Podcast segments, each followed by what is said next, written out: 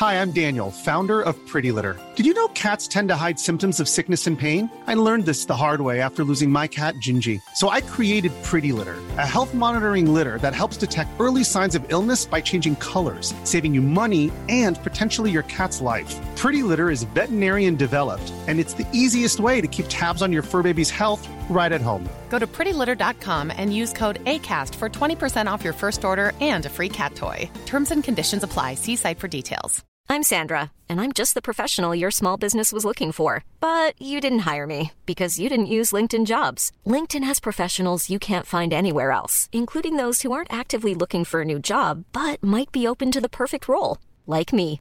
In a given month, over 70% of LinkedIn users don't visit other leading job sites. So if you're not looking on LinkedIn, you'll miss out on great candidates like Sandra. Start hiring professionals like a professional. Post your free job on linkedin.com/people today. Burrow is a furniture company known for timeless design and thoughtful construction and free shipping, and that extends to their outdoor collection.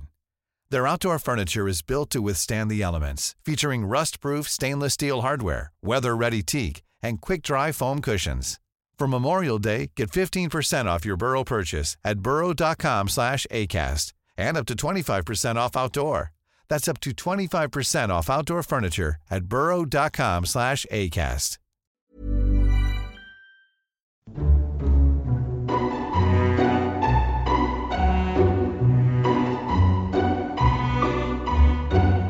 Hello and welcome to Lore Watch, a roundtable freeform discussion about lore in the games of Blizzard Entertainment. I'm Ann Stickney, one of two lore-focused writers from Blizzard Watch, and I've got both of the usual suspects with me today as far as co-hosts go. First up, he's the other lore-focused writer over on Blizzard Watch, and that would be Matt Rossi. Hey, Rossi. Hello, everybody. That's it. Just a hello, everybody. Yep, pretty Okay. much. How you doing? Uh, fine. Yeah. Hello, everybody. okay, we'll just leave it at that. Uh, second up, we've got our other co-host, who is our Shaman columnist, but he's also really versed in lore as well, and that would be Joe Perez. Hey, Joe. Well, hello, everybody. How's it going? I am full of very delicious sushi, so very, very good today. Oh, okay. Well, sushi. Su- That was my reward for having to work today. I can't even talk today. I'm like sushi. Sushi. Yeah, I sushi. Yay! Great. So, um, this week was actually kind of a big one in terms of World of Warcraft, which is what we're going to be talking about today because um, that's what we usually end up talking about. One of these days, we're going to have to do another Overwatch one again. But um, World of Warcraft Antorus came out, and of course, with Antorus being released, that means that people buzz sawed their way through the whole thing, got to the end, and unlocked the final cinematic for the raid, which was um, pretty interesting. Needless to say, this episode is going to be full of spoilers for the end of Antorus and possibly leading into beginning of Battle for Azeroth. If you're avoiding any of that information, you may want to hold off and like come back after you have seen all of it for yourself. So this is your fair warning. Um woe betide any of you who listen beyond this point and do not want to be spoiled because it's just going to happen immediately, okay? All right. So, cinematic. Um, there were several cinematics actually involved with Antorus because we had like those lead up unlock cinematics where you went and talked to Magni and did his quests. And then you had one before the final boss fight, which was with Argus the Unmaker. And then you had the final cinematic of the whole thing. And I kind of want to talk about all of them as a whole, I guess, because I don't know. I, I feel like this is the first raid in a long time that's been chock full of cinematics, like the whole way through. What do you even guys think? before the even before the raid was even released. Yeah, right. it was like there was like a cinematic lead up to it, and then within the raid itself, there was a lot of story involved. Obviously, I haven't been in Antorus myself because um, I don't have a raid guild. I do LFR. Sorry, guys, but um, as far as that goes, I have been following other people's progress and following what's been going on in there, and it seems like there's a really involved story that just kind of weaves its way through the entire raid. Um, do either of you guys are either of you guys in a raid guild where you're actively raiding right now? Yep, Joe is. I, I am. Have you been all the way through? No, um, mostly because so non non lore wise, real Okay. quick, just the variety of mechanics in Antorus is far and above anything that they've ever done before, which is very ambitious, and I enjoy this. Correct. But it does make for some interesting learning curves. That said, what I have gotten to go through, has been absolutely fantastic, and it, it's everything that leads up to it. It, it perfectly slots in and fits in as you see the different pieces. And I think that's really important and it's really cool because one of the things that I always had a gripe with over all the years of raiding is that, you know, boom, here's a raid and maybe here's a little quest that leads up to it and then everything else is just done in the raid the fact that they've done everything with like the the Magni cinematics leading up to it, showing you not just like the first encounter of the raid, but very deep into the raid, what you're going to see, what you can expect, and unveiling that story in these little sort of weekly snippets was really good because it it gave me a sense of intrigue that I haven't had in any other raid. Maybe closest would be something like uh, Icecrown Citadel would probably be the next closest but the presentation of the story inside of it complements it so well whether it's the the comments that the npcs and bosses make while you're in there or whether it's just going back and reflecting on okay this is the environment from the cinematic and you notice all these little things from there that that sort of add this sort of uh, immersive nature to it.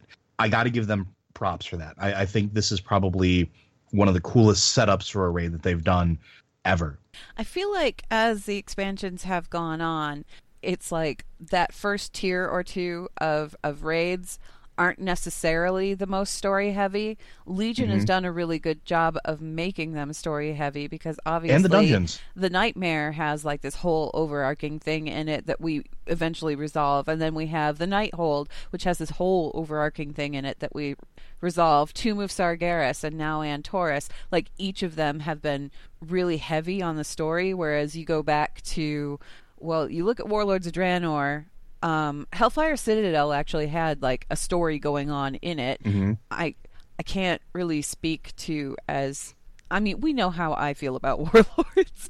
it felt very disjointed to me, and it was like the, the raids, raids, were too. The raids yeah. that were in there, they were presented. I mean, the raids themselves were interesting. The stuff that went on inside them was interesting, but it felt really disjointed as a whole. And then you go back to Mists of Pandaria, and those early raids. I mean, yeah, there was kind of a reason for us to be there, but it wasn't really until the Isle of Thunder and Siege of Orgrimmar mm-hmm. that the story element really started kicking in. And it was the same thing with Cataclysm. You you didn't really see it start kicking into high gear and kind of addressing the entirety of the expansion until you got to Dragon Soul. Um, now, I will, I will say that the only other expansion that I think has done a very good job of weaving uh, at least a, a attempt at a cohesive story or a thread between all of the raids and dungeons honestly was burning crusade.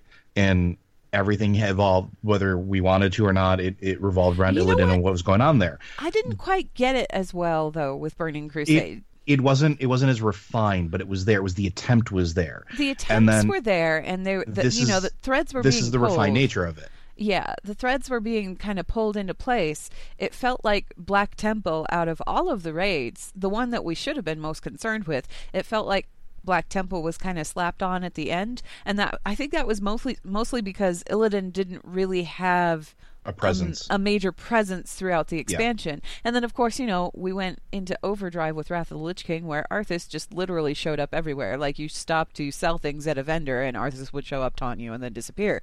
Um, you die, he's still there. But they did a really good job here of with with very few exceptions. I'm not going to say everything ties together because the stuff with Odyn, while important, I wouldn't say necessarily ties in as deeply as I would have liked with some I of the other stuff. I always forget about the halls of the is it Halls Val- of Valor? Yeah, yeah I, I, always forget. I don't think I've even done that one on LFR. I think I still but need to go do that one on LFR, but it doesn't like. It's its own self-contained thing versus yeah. the other ones, right? Yeah. And but with everything else, everything else ties together. At least has a thread uh, in which it sort of pulls here, and it, it's a cohesive story. At least for the most part from start to finish with that that one little hiccup. And I'm okay with that. How do you feel about the raids and the story overall in Legion, Rossi? Um, I kind of feel like I'm going to be the one, the person out here, because I feel like Antorus doesn't have a lot to support it until this expansion. We never heard about any of this stuff before. So to me, Tomb of Sargeras felt like the place to stop. Like I, I felt from the beginning like Legion should have ended with Tomb of Sargeras and Argus should have been its own expansion. Like I really feel like they put two expansions in here, and they could have done more to develop both of them, which is weird to say, and I'm not sure exactly how to put it. Like the Broken Shore felt strange and disjointed to me. Like it's like, why are we doing all this weird stuff just so we we can like lead up to Tomb of Sargeras? Why don't we just go in?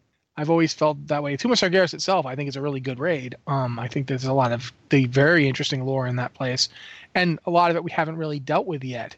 And that's my problem with the, the, the lore throughout Legion is it feels like we barely skim the surface of this stuff.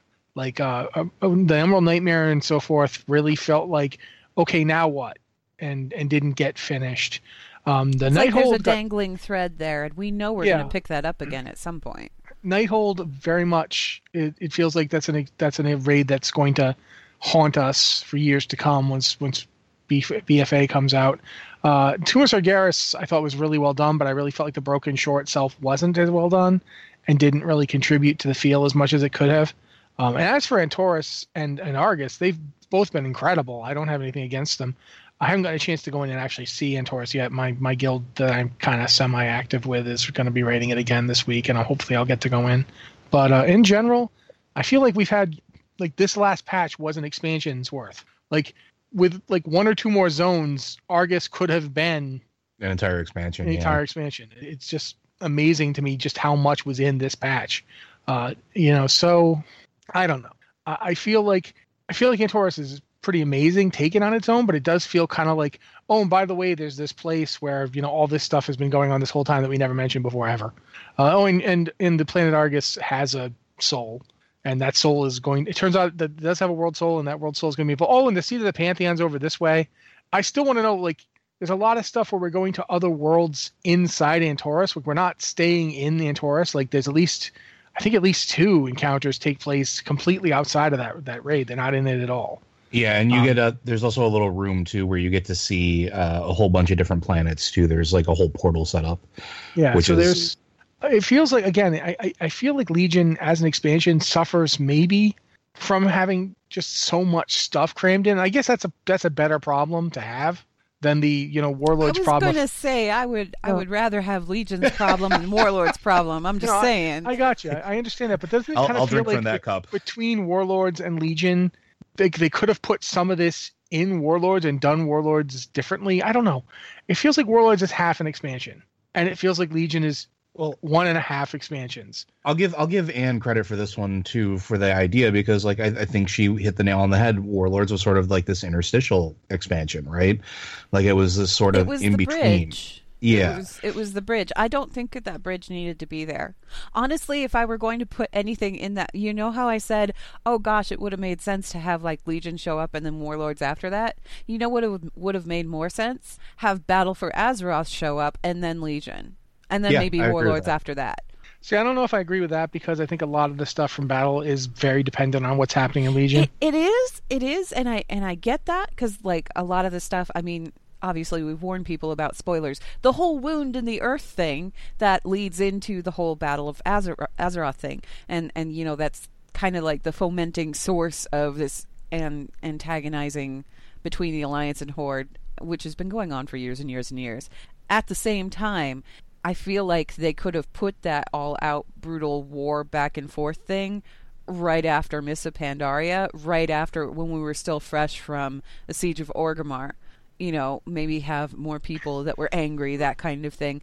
I, I don't. Maybe, but here's my thing. Uh, why I, I don't agree with that. I think to a certain degree, the reason Battle for Azeroth is going to be interesting is that it is Sylvanas and Anduin in charge. Well, that's what I was just going to get Yeah. to, but you interrupted me there. I was going to say I didn't think that it would have quite the dramatic impact. That's where I was kind of stepping back a little from that because I was like, wait, no, because then Varian would still be alive. Now, it would would it have been nice to give like another chapter to Varian's story? Yeah, probably because we didn't see a lot of him in Warlords, and what we saw of him in Mists of Pandaria and coming out of Mists of Pandaria was a Varian that was a little more tempered and a little bit you know, he had more of a solid head on his shoulders and was making sense, that kind of thing.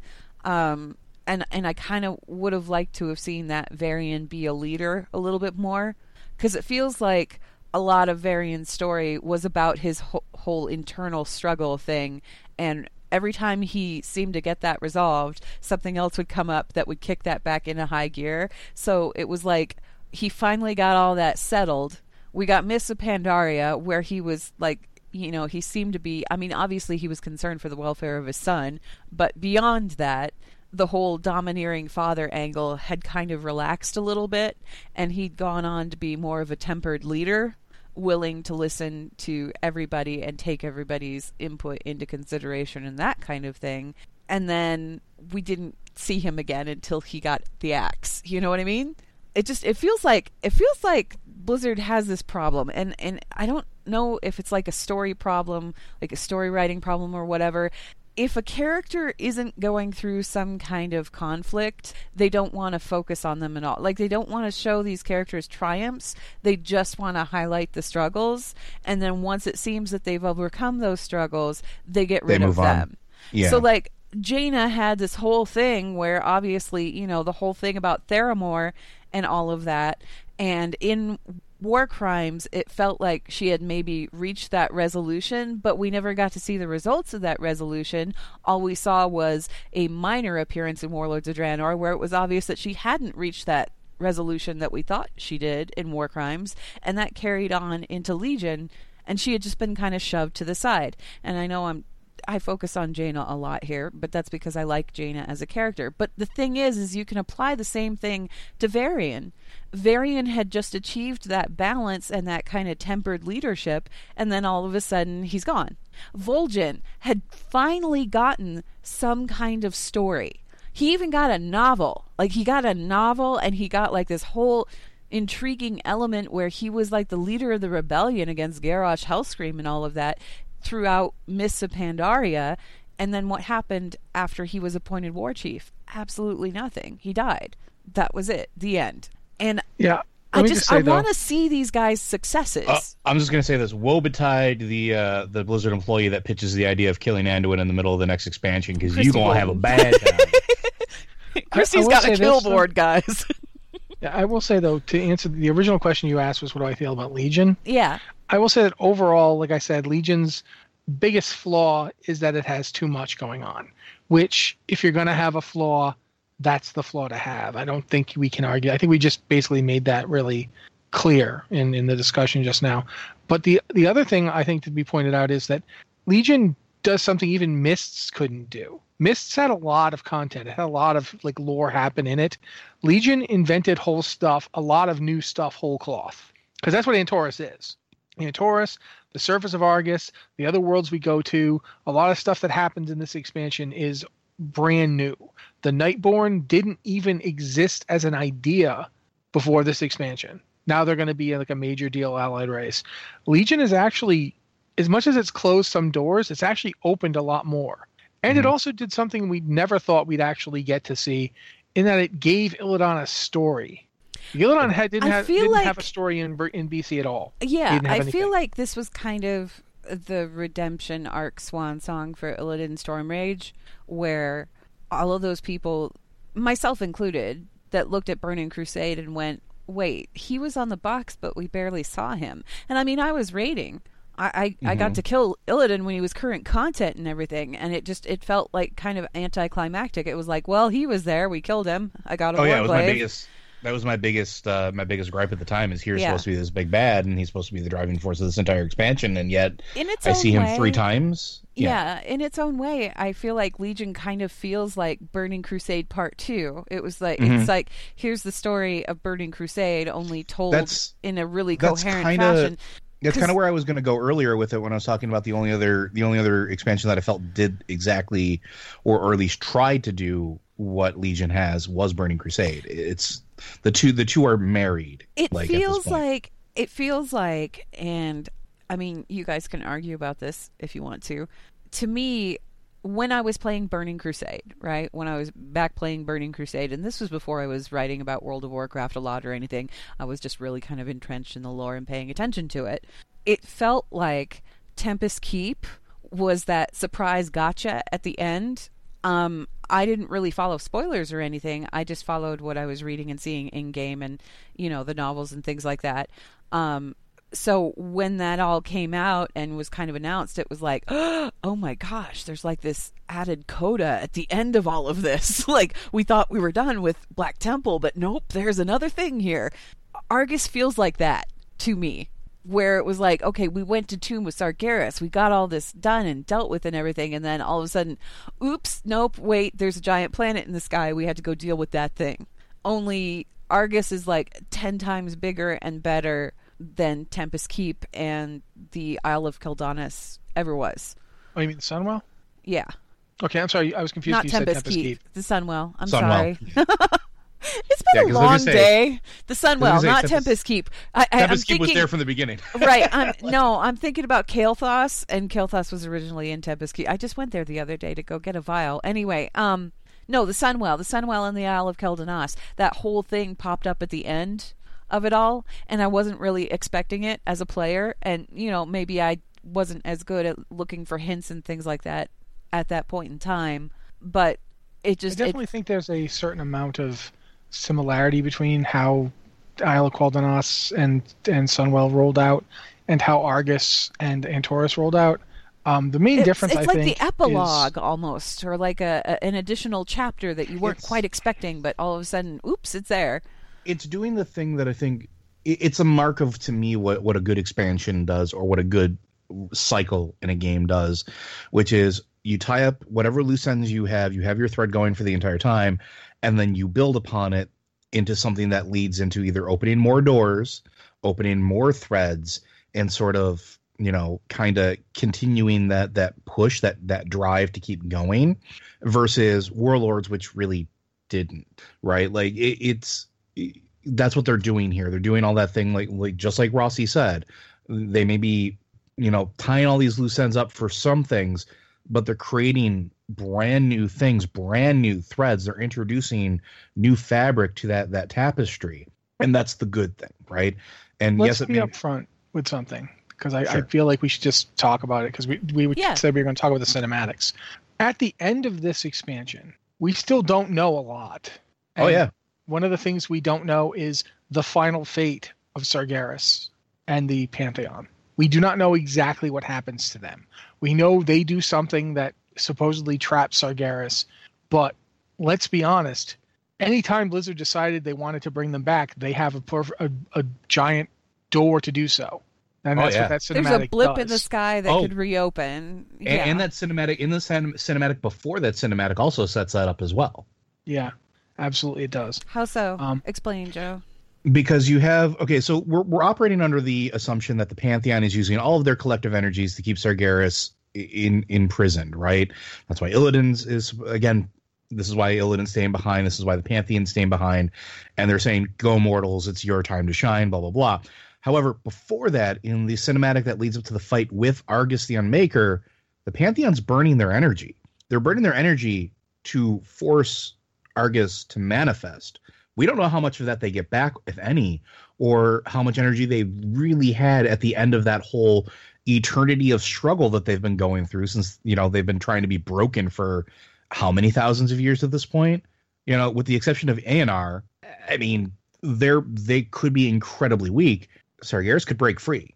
Like it's a thing that could happen. He hasn't been weak. Like we we we sort of beat his booty years ago, but he was still strong enough to push the Legion forward to do everything he needed to do to create an entire engine of souls on another planet to birth a brand new Titan. Like he was powerful enough to get all these things in motion while the other ones were disembodied uh, souls being tortured in his factory. Like so what they did, we don't know the lasting effects of it because we don't know how much power they had left. We don't know how much juice was left in their batteries. Okay, Rossi, go ahead and continue. Sorry. Um, the other thing to keep in mind too is that we don't know, like, we know that the next expansion deals with the consequences of what we just see in that cinematic. Um, we know that And let's just Sar- flat out say it. Sargeras plunges his sword into Azeroth. yeah, Silithus po- is done. Silithus is toast. It is the quarterback. but w- when uh when this happens, we, we see him summon his blade and and jam it into the world, and then he lets it go. And, and when he's pulled back, the uh what's interesting too is there's kind of a translation difference. Like he is planet sized when they grab him. Like he is the size of of Azeroth. He is like he is so big that he is like literally a giant cloud climbing on the planet and Mhm. then they pull him out and when they pull him to the seat of the pantheon he is different he is smaller So there's a translation deal. Being in the seat of the Pantheon seems to translate them.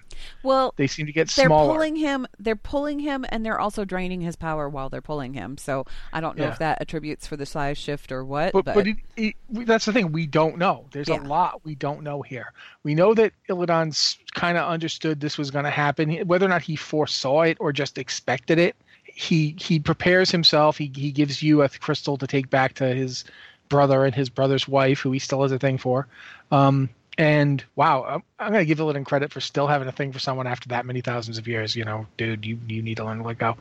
Uh, but he didn't, and that's why we're still alive. So anyway, there's there's a lot of there's a lot going on here that we don't know yet what it means. We we don't know what it's going to like. The Legion is broken at the end of this. It's it's fair to say this. The Legion it doesn't have it doesn't have Kil'jaeden, it doesn't have Archimonde, and it doesn't have Sargeras. So it doesn't have its big leaders anymore. And we have no idea like are they dead for good because Antorus was still up and running when we killed both of them. hmm And Antorus, even if you die in the Nether, Antorus pulls you out. You get tortured for a while, then you get to come back. Is that was that happening for Kil'jaeden and, and Archimonde? When we go into Antorus, do we screw that up, or do they end up getting loose sooner? Like, what's going to happen now? Are they coming back? We don't know.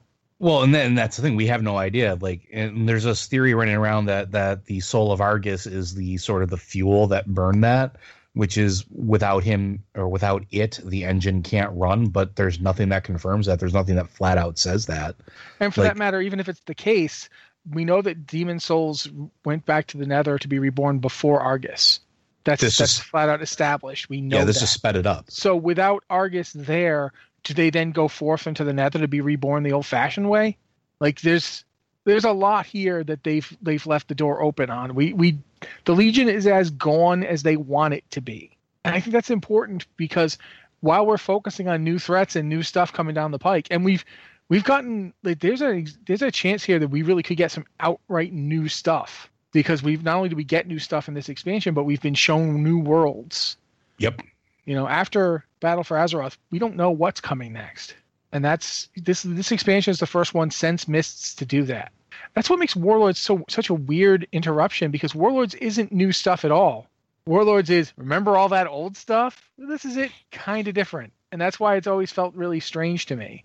I heard an ex- inhalation of someone who wanted to talk and then they didn't so i'm confused. To me, Warlords was kind of like it felt like they wanted to retell and or re-highlight these stories of old that maybe people weren't too familiar with because they didn't play the RTS games or whatever. So they wanted to show, you know, what had gone down on Draenor. They wanted to show all of that all over again for like a new audience, but that story wasn't really told effectively at all. It, Well, I, that's- I- I think it turned into said- something else. It turned into something else entirely. we've all said that warlords did really well up up front like its Yeah. leveling experience was really good and i think that's to a certain degree legion took that ball and ran with it while at the same time taking what mists did really well. With the end game Miss- stuff. yeah. Mists did its end game really really well. Um, i think that's not really disputable. It's unfortunate that they then had a year and a half or so before it was finally like done and we could go to something else. Um, hopefully legion won't have that. But definitely I feel like this expansion and this raid in particular, this is I don't want to say it's the best raid they've ever done because I haven't like I said I haven't got into it yet.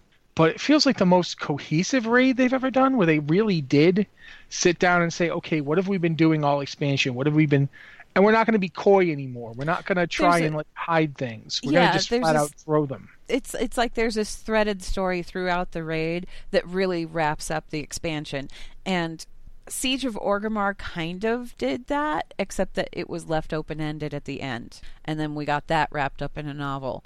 Legion i don't think that it was left open ended per se. There's room for us to move on. It's like here's the end of this chapter. Now we can go ahead and do a new one. Whereas with war or excuse me with miss pandaria it felt like here's the end of the chapter. By the way we caught garrosh hellscream. You're not going to figure out what happens to him until you read the novel that's coming out. You know this one it feels like you don't need to read a novel to understand the end of the expansion. And the novel that Christie Golden is coming up with right now is well and truly it's it's a bridge. It's it's a bridge where you don't you don't need to read it to understand the expansion it's just additional material leading into the next one. You know what I mean?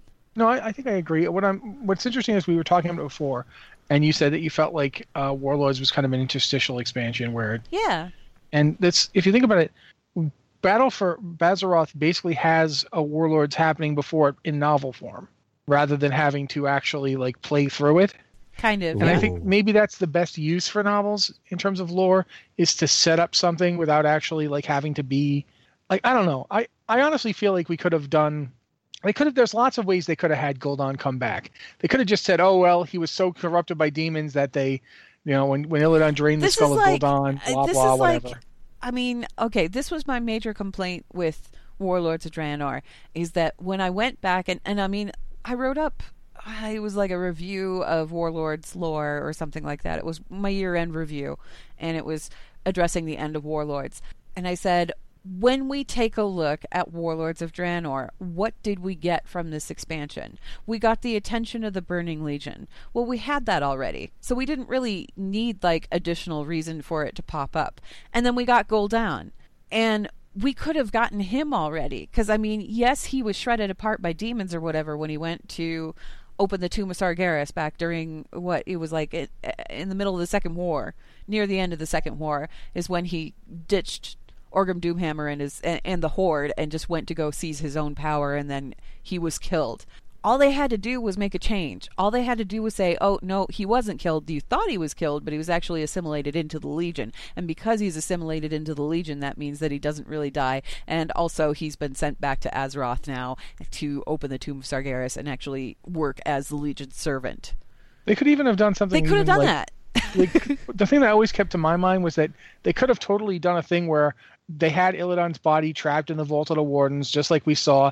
But since he had absorbed Gul'dan, when we quote unquote killed Illidan, Gul'dan eventually oozed out of him and took the body, and it would have been just like we saw before. You know, maybe there's a warden he corrupted on the way, and boom, we got a corrupted warden now since that's important.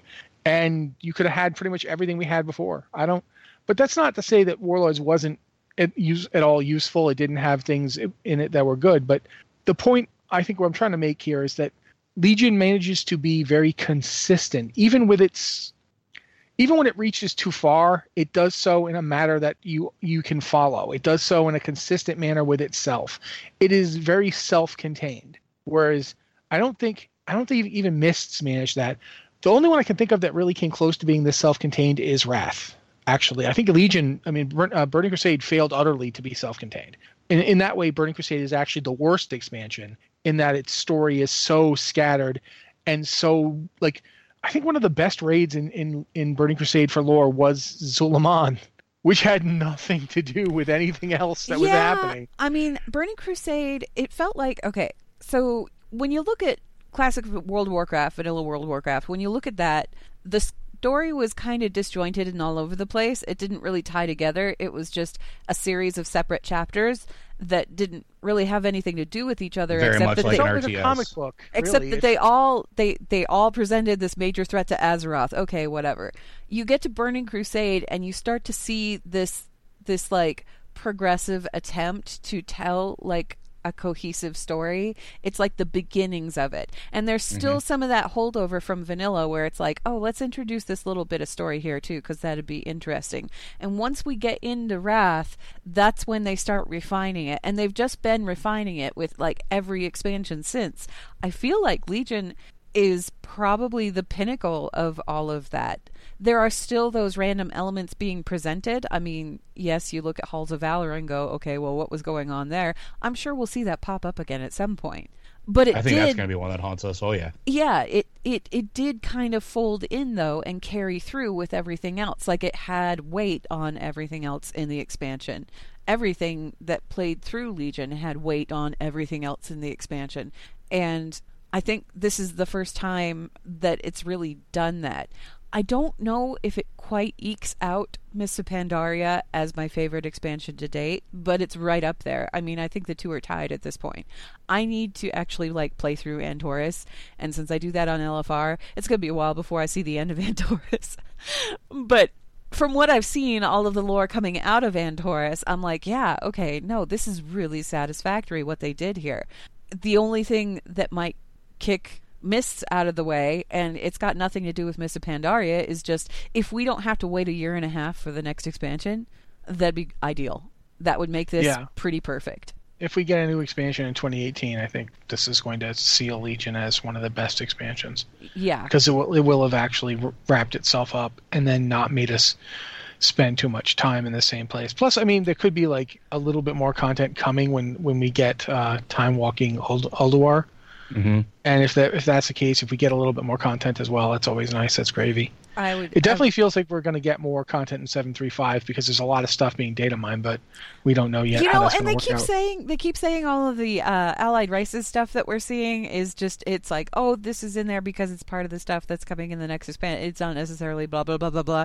But the more that I'm seeing of all of this allied race stuff that's being pulled out, the more I'm like, are they going to give this to us a little early?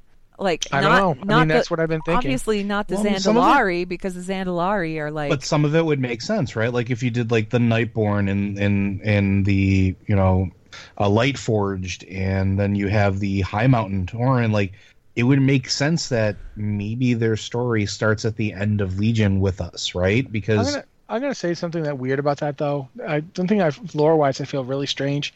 It feels like the Horde got everybody who was from Azeroth to be their allied races. Like everybody who was from this planet, like the one that we're you know the one that we're supposedly saving, joined up with the Horde, and everybody who was already out there fighting the Legion joined up with the Alliance. And that's just really odd to me. Like I don't the think horde, that- the horde goes out there too. Why? Why are the late forge so quick to be like, ah, whatever? I, I, I'm pretty sure that the Light Forge. I mean, the Light Forge would obviously go with the Alliance because Turalyon is 100. yeah, that's going to be the big that's going to be the big selling The thing. in Void there, Elves. The Void Elves aren't from elsewhere. The Void. Well, actually, I don't know. We don't know much about the Void Elves or like where they come from just yet. There's a I've read a little about it, like the the spoiler stuff. I read it, so yeah, I, do haven't read the spoiler of, stuff yet. but it's it's still strange to me, like that Alleria's leading a faction. Like then again, you know, Alleria's not going to join a horde faction. No, No, she's way not. is she going to. But No. you know, if we're dealing with elves, those those are from Azeroth, and then the other Dark the Iron other, Dwarves are already from Azeroth. I was going to say the other allied race is Dark Iron Dwarves, and they are very much from Azeroth. So I don't. yeah, but we don't know anything about what they like. The like you mentioned with the Zandalari as well. The Zandalari and the Dark Irons we're going to be meeting are not connected to Dark Irons we've already met. You know, I, I think I've. Okay, I understand what you're saying in terms of with the Nightborne and the High Mountain. These are the guys that were already on Azeroth with us while we were fighting on the Broken Isles and everything.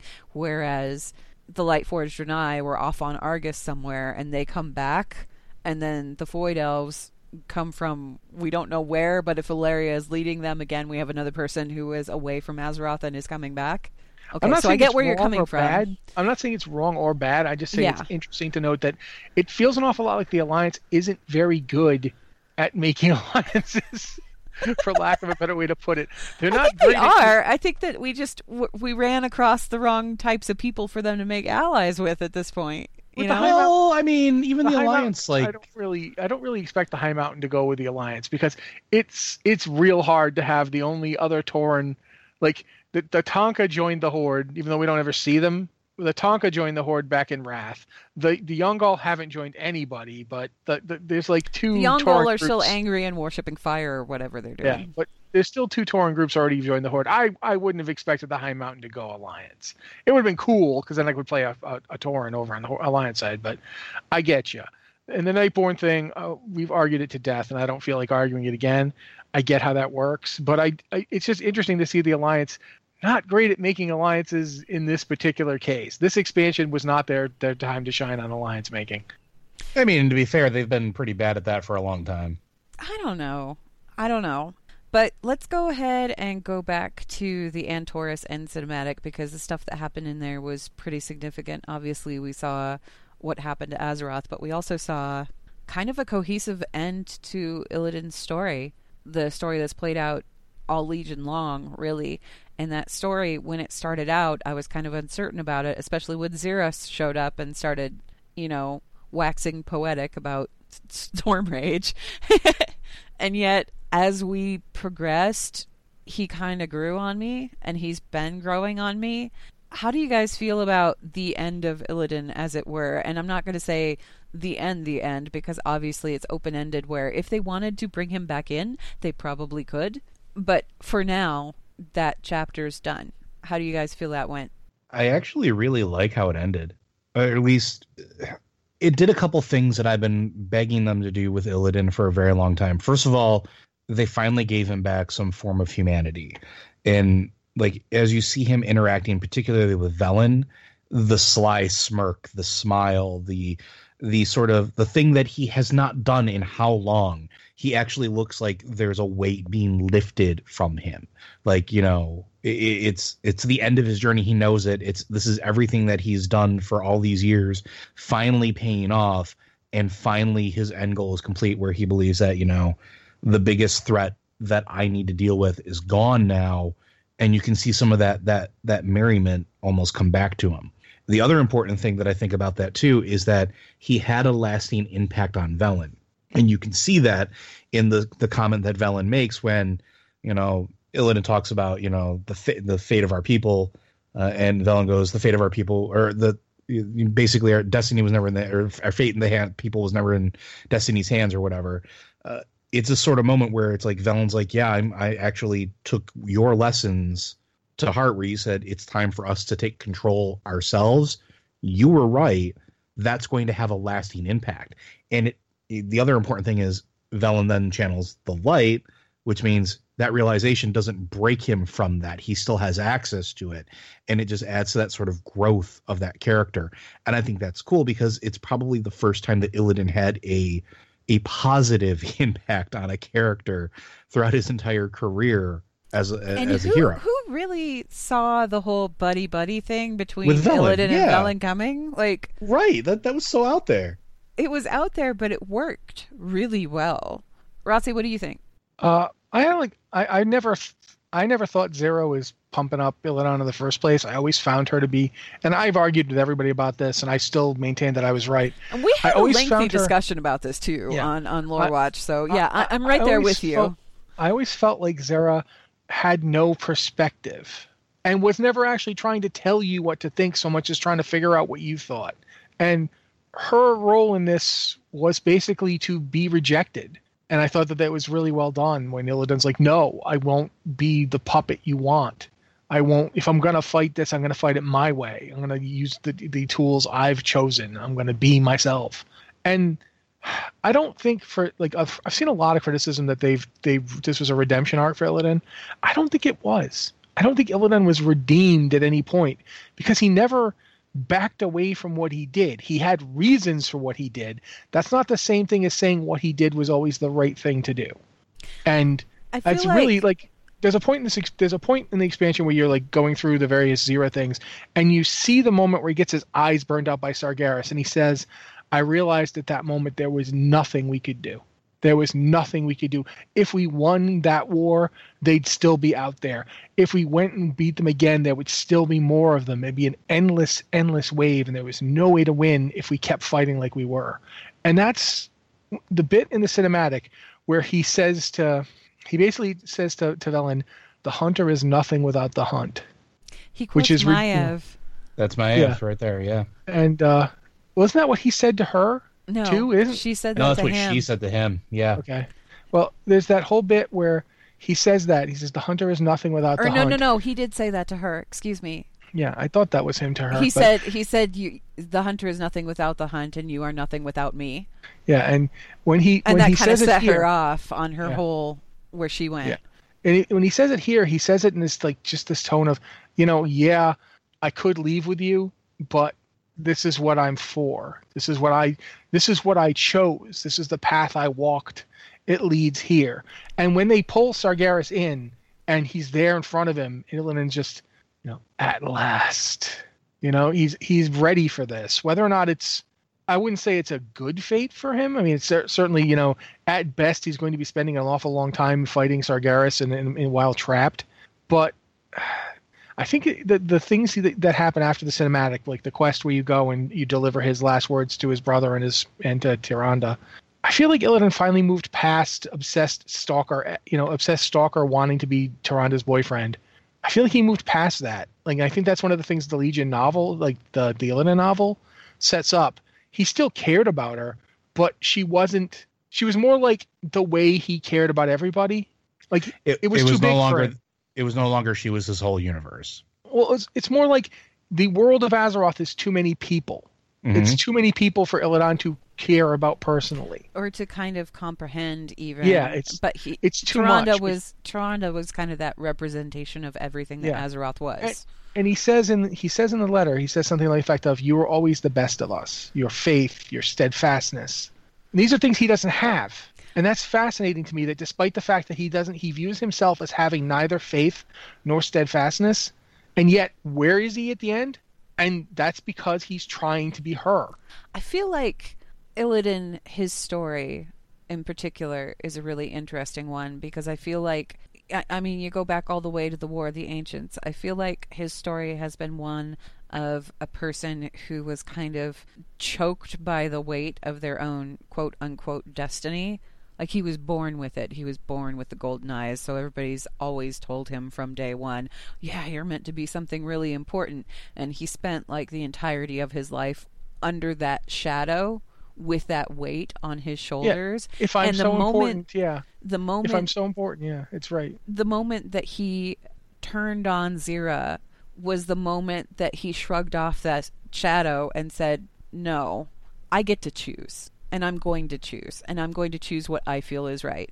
And I feel like what we saw at the end of Antorus was was it a grim fate? Yeah, but it was his choice, and that made all the difference in the world. So I feel like I it was a, definitely f- agree with it was a yeah. fitting it was a fitting end for him and i really like that moment just between him and velen in that cinematic was just i don't know there was something about it it just like really hit me in a good way i was like i've i've described it a couple times now as feeling like lethal weapon in a way like the a Riggs little and bit Murtaugh. yeah yeah. Like they're you know Illidan's the crazy guy and Velen's the old you know I'm too old for this guy. And together they actually worked. They worked better than like so many other combinations in in various like storylines.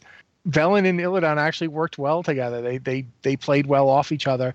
Illidan punctured a lot of Velen's for lack of a better word I don't want to say pretensions but like the stuff he'd grown up believing I feel like thousands of years. Anduin Anduin started that process in Prophet's Lesson. Like Anduin kind of pulled him out of that reflective funk, if you want to call it that, that Velen was dredged in, where he was just kind of obsessed with sorting through these visions and seeing the future. And Anduin's like, no, no, come back to right now because things are happening and we need you. And that kind of started to pull Velen out of it. And I feel like Illidan pulled him the rest of the way out of it. And also in his own way in his own really gruff kind of you want to smack him but you don't kind of way helped Velen come to terms with the magnitude of what had happened to Argus what had happened to Velen's home and reach a resolution like an internal resolution about it all. Because the thing is is like even when even when you know Sargeras stabs the planet and, and pulls away and he's getting imprisoned or whatever. Velen's l- looking at this and he kind of sighs but it's like this sigh of like okay we're done now. Like it's not it's not a panic or anything like that and it's not like a heavy sigh. It's more like a relief kind of thing which felt weird but it felt like the weight of the world had been lifted off of Velen's shoulders and maybe now he can move on. Does that make sense kind of does because you got that that scene where the three of them it's uh Velen, Magni and Khadgar are in the ship as it's leaving. Yeah. And they're watching as Sargeras gets pulled off of Azeroth. Yeah. And it's like there's just that one moment where he's Sargeras turns to stare at where the beam is coming from and the three of them are just standing there watching this. And I got to think at least one of them like maybe Khadgar. At least Khadgar is going to be like I do not believe what I'm looking at I know because it's it's right there. It's like he's the size of the planet. What are we doing, man? oh my! and meanwhile go- Velen's just like yep this is what happens in the I remember when universe showed up the last time. Yeah. Yeah. Uh, that's uh I don't know. I, I felt like Illidan finally got he got the story that he didn't get in Burning Crusade. This Yep. this story kind of told everything that I wanted to hear from Burning Crusade. And we got I, I do appreciate the Illidan novel in particular because the novel told us a lot more about Burning Crusade Oh, yeah. than Burning Yeah, yeah, Crusade yeah. did. um, and a lot more of what Illidan was doing while Burning Crusade was going on. I highly recommend that novel, by the way. Um, if any of our listeners haven't read that yet, you should go read that. Um, particularly if you want to see how Burning Crusade and Legion tie together, because they do. They they really do. Um, so it's sort of like this was Burning Crusade Part Two, almost. I, I actually really like that as a thought because I feel that Legion really was the absolute continuation of everything that started back in Burning Crusade. Yeah. But it was really satisfying. Like I think that this Yes. was a satisfying ending. What do you think, Rossi? Was this I- I- satisfying? It was certainly satisfying, but one of the things I think is that we're we're kind of selling it short by saying it's the continuation of of Burning Crusade. we I are, guys but I mean that's this. like No, no, one big aspect of it. No, but here's the thing: Burning Crusade itself was just a continuation of Warcraft's one and two, and what we just got with Legion when when Sargeras gets pulled off the planet and jammed in his prison, that is the end of something that's been hanging around Warcraft as a setting since it started. Before World of Warcraft. Before Warcraft 3, before it's this is something that was a big part of Warcraft's 1 and 2. Sargeras has been around forever. He's been an omnipresent threat forever. The reason the Horde exists is because of the Burning Legion. The reason that orcs are green, the re- all this stuff, like think about what a huge moment this is. It, it, is it a satisfying ending? Yes, but it's also like it's like the slamming shut of a door that's like a thousand miles across. It's just a sound. In a way, the only way to do it would be to have that moment where you see Sargeras stab Azeroth, because that's the only thing that conveys the sheer size of what just happened. Oh yeah. Is having that giant figure go no, and I don't even know if he was trying. Like we don't even know what he was trying to do there. Like we, you know, was he trying to kill Azeroth?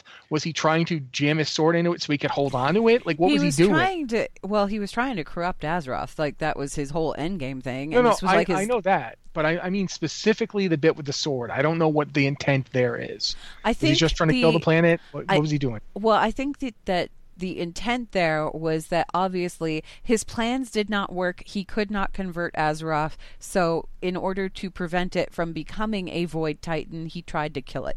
Because it was like, we can't do things my way. Okay, we're going to do things my way that one time that I cut a planet in half. See, it's interesting to me because a lot of people have pointed out where he stabbed is interesting. I know. So this, yeah. I well, he's like, mm, that's uh problematic on a number of levels.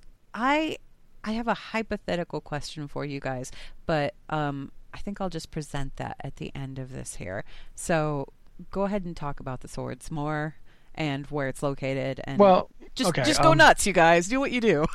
Uh, th- I think you know. Let Joe talk in a little bit. I just wanted to basically the sword. The the sword is, as far as we know, based on like stuff I've seen tweeted by people at Blizzard. The sword is Gorribal. It is the sword of, of Sargeras. Um, and he drove it into Silithus, and it's taking up most of Silithus. Like it's, you, it's hard to say where in Silith- Silithus he stabbed because it's hard to say where in Silithus he didn't stab. Ahn'Qiraj is still there. Yeah, but that's pretty much it. Everything Like, else, like everything north of Ahn'Qiraj, Cenarion Hold, everybody that was living out there at the time, all of the Scorpids, the dude that you used to summon Thunder on, like all of that, bye bye. Yep. Yeah, there's a giant freaking hole with a big sword sticking out of It's it. It's a zone wide hole. A giant lava filled hole, essentially. And it's a uh, sword filled hole. It's a sword. It's a big sword. It's like this sword is like I, you can it is- see it from Thunder Bluff. Yeah, it's it is using every bit of that new draw distance they put in. yeah. Uh, yeah, Oh, I, yeah. I I kind of feel like they put that in just so people could see that sword from a distance because yeah, it's it is enormous. It is. You remember like when you go to the you go to um oh bloody heck it's it's in the uh, Eastern Kingdoms. It's where the the Twilight's Hammer raid was Bastion of Twilight. That zone. I can't remember the name off the top of my head. The Twilight Highlands? Thank you. You're I should just said Bastion of Twilight. When you go to Bastion of Twilight, you had to fly up to the top. Yeah. Yes. There's that that And place- it's very it's, tall. It's so tall that when you try to fly there, if you're not close enough to it, you hit the ceiling and your mount won't go up any higher until you get closer. Yeah. They had to add more distance. The sword is like four times taller than that, easily. It's it's very tall. And that's, I mean, Bastion of Twilight is very high up. anybody who's done Cataclysm and flown to Bastion of Twilight, you know how high up that is. It takes a while to fly up to it. That's how big it is. Like it, it, it like you go, okay, well, I I'll just hold space even- for now. I can't even comprehend the size of that sword if it's four times that. I'm just I, estimating. I don't actually know, but it's big. Well, you could actually see like they're they're because Ahn'Qiraj isn't gone. It's Yeah. like the sword's close enough. We'll we will have a size scale comparison that we can compare it to. Uh, screenshots right now aren't doing a whole lot because we're not. It, it, it hasn't physically really been there for everybody. Like I can't go and fly there and see that yet. But Yeah, once you I have can, to basically yeah, either when LFR is done and has come out fully, or when you kill, Yeah. um, you know, Argus and get to see that and that final cinematic. it unlocks like Argus unlocked for people. Yeah. Uh, The thing that I'm interested in really with the sword though is I'm kind of curious if he missed. Like I, I'm wondering if that well, the planet's not dead, but we've been told that Battle for Azeroth, the planet is bleeding, and we're like collecting its essence in Sure. these necklaces and trying to bring it But all back together. But think about it, right? Like his entire goal is to, and you sort of brought this up, like his entire goal is to destroy the void. He doesn't want the void to be a thing. And before we ripped him off the planet, he was communing with Azeroth. Like, I mean, he was that cloud monster sort of enveloping it. But you can't tell me that a Titan, even even a corrupted one like Sargeras, couldn't see or sense or smell if something was off, right? And we've we've quote unquote killed a few of the old gods, which we know are, are all sorts to be this corrupting agent for the planet. We've had that that sort of verified all throughout Legion as well. Uh, and as soon as we completed the Emerald Nightmare, what if he wasn't aiming for Silithus? What if he was aiming to try to kill whatever last old god was left on the planet? Like he was aiming for Be- N'Zoth. Like he was aiming for N'Zoth and just missed because we we happened to pull him away from his bullseye. So because a sword that big, you said it yourself, he could split a planet in half. Even being pulled, he could have killed Azeroth if he really wanted to. I fully believe that. I think he wasn't trying to kill Azeroth because from the beginning, I think he was trying to sway Azeroth or bring Azeroth to to his side. She she wasn't been born yet, d- despite what level of, of conscious thought she has. She hasn't been born yet, so he could tell her, you know, I hear your fight's about to come. I'm going to to make sure that you're free of this corruption, but you have to finish the fight. I don't think he was trying to kill her. I think he was going for the last old god because we know Titans can kill them. They just don't want to because they think that it'll destroy everything. I think Sargeras knows more than we than than we think he does at this point. Anything to add to that, Rossi? Uh, I I'm not so sure he missed so much as we don't know what he was trying to do. Um, I think missed. I don't. I keep wondering what his goal was with that attack. Was he just trying to blow up the planet? Uh, was he just trying to wound the planet? Was he trying to say, I don't. If he was aiming for an old god, he wasn't aiming for N'Zoth because there's an old god right where he hit. Maybe. Because Cthulhu, Cthulhu's what if- tentacles go out underneath. You know, Well, the old gods are enormous. Their tentacles go out underneath where they're imprisoned. that's so- true. There's But no chance he- he didn't hit Cthulhu. But what if N'Zoth is doing that thing where let's say let's say theoretically we we completely made the old gods that we fought so far dormant. We know that there was no love between the old gods. What if N'Zoth was going to claim that dormant power? What if N'Zoth is trying to go supercharge himself? What if he's going to go to Cthulhu and all of those other places, See, eh, to, to Yogg-Saron right? and stuff like that? I don't think we even made them dormant, and here's why. In Cataclysm, Bastion of Twilight is being run by Cho'Gall. Cho'Gall is directly invoking the Master, and the Mhm. Master is Cthulhu. As long as they're around, there's like, I don't think any of them are done. I think at any moment, Sure. all three of them could come up, and N'Zoth getting up in the next, whenever he does, like, you know, we know that N'Zoth is awake now. The other two weren't asleep in the first place. So I don't know. I there's a lot we don't know yet. But one thing is absolutely clear to me. Um, the point you made about Sargeras being able to destroy the planet is is well made. Uh, he has destroyed planets before. He could absolutely destroy this one. And he had the opportunity to do so before we pulled him off of it, but he didn't. Well, we definitely before we pulled him off of it, he felt he'd won. Like he had no reason to do it. He, he'd won. He was there. He made it to to Azeroth. But Argus well, was created. He assumed Argus was going to kill off the rest of the pantheon, and he was going to have Azeroth. He didn't have any reason to do anything. But we also We But also once- don't know what he did in the meantime between no. him and Azeroth, right? That's true. We don't know that. There's a lot we don't know. We don't know even what. We don't know if he was trying to corrupt her or if he was just whispering sweet nothings or saying, "Hey, baby, I'm home," or what. Yeah, really, just there's no. I there's so much more going on here. We know that the seat of the pantheon was in the Great Dark Beyond itself.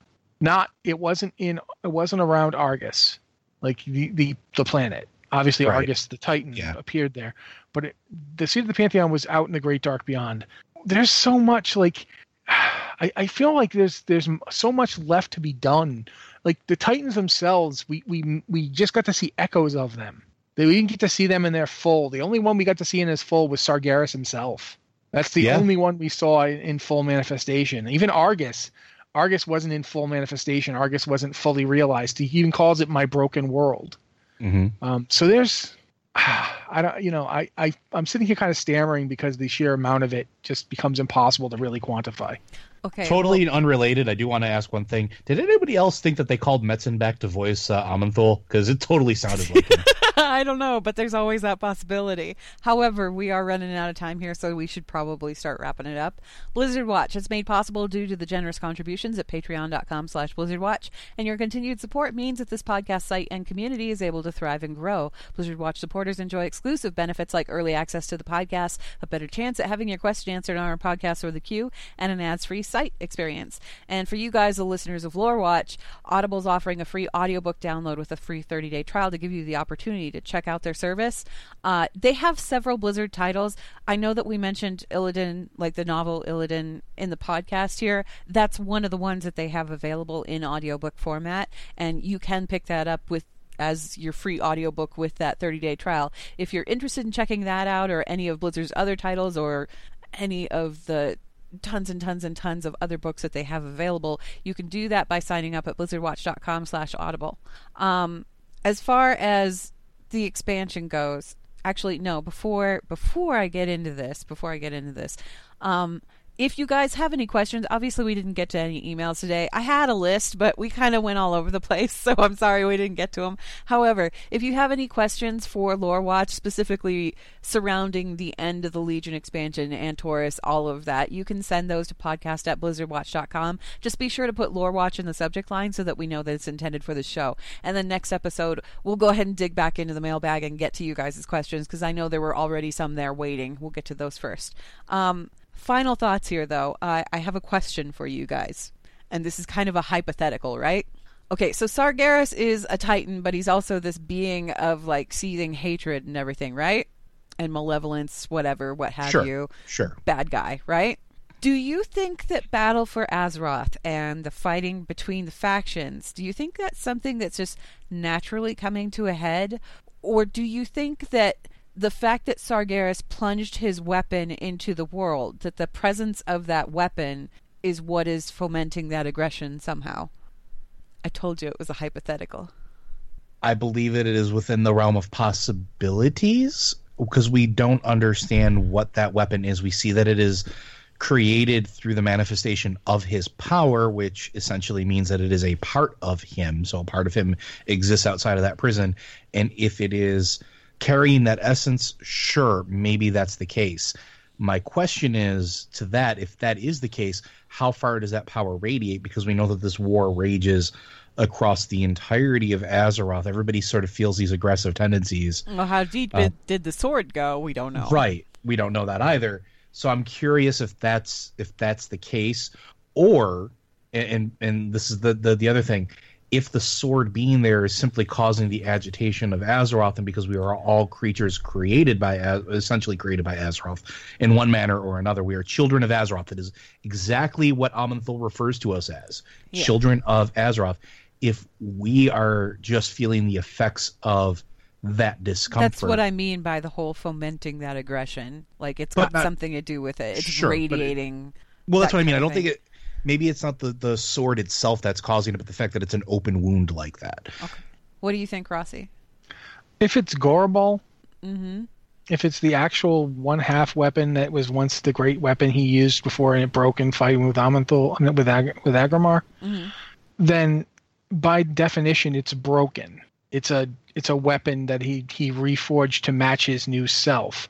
That means he he basically this is a guy who is exploding from within. He's a volcano. He's like worse than. Do you remember how uh how Deathwing had that problem where his like Yeah. Oh, yeah. malevolence was Yeah. making him explode from within. Sargeras has it a million times worse. He's got literal volcanoes erupting off of his skin. He's constantly cracking open. His choices have destroyed him, and he's incapable of seeing it. He very much is. He's almost the patron saint of this idea you see over and over again in Warcraft of people who snap and then try to prove everybody else would make the same decisions you know and and i think we're getting we're seeing a lot of whether or not the sword itself is doing so magically or as joe pointed out because the world itself is injured and is screaming or what i mean that's that's something we'll find out in due time but i don't think it's a coincidence that sargeras shows up and everybody wants to fight. I think to a certain degree sargeras is like a personification of everybody wants to fight. That's what Yeah. he is. He's he is you know he's rage at the you know he, he had a perfect goal. He had a perfect purpose back back when he was you know in the pantheon. He he had a perfect and by perfect i literally mean the old latin sense of completed purpose. He knew what to do and he did it. And he, he never questioned it he never thought it was unnecessary until it got broken on him and he broke and everything he's done since is in in the assumption that the universe is broken and needs to be purified he doesn't view the cycle of things as the way it should be. He thinks it's just it's all gone wrong. It's all broken, and I have to clean it up. I have to fix it. So We need to unplug it and plug it back in again. yeah, the, the router. However you want to look at it, though, that sort of being here is a really bad thing. Sargeras is the worst IT agent ever.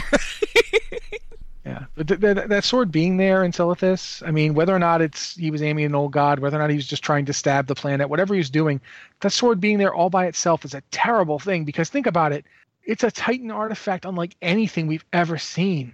Mm-hmm. It's a piece of one, and it's just sticking into the planet. I think the Azerite might be the least of our problems. Okay, well, that wraps us up for the show. Thanks, you guys, so much for listening, and we will see you again in two weeks.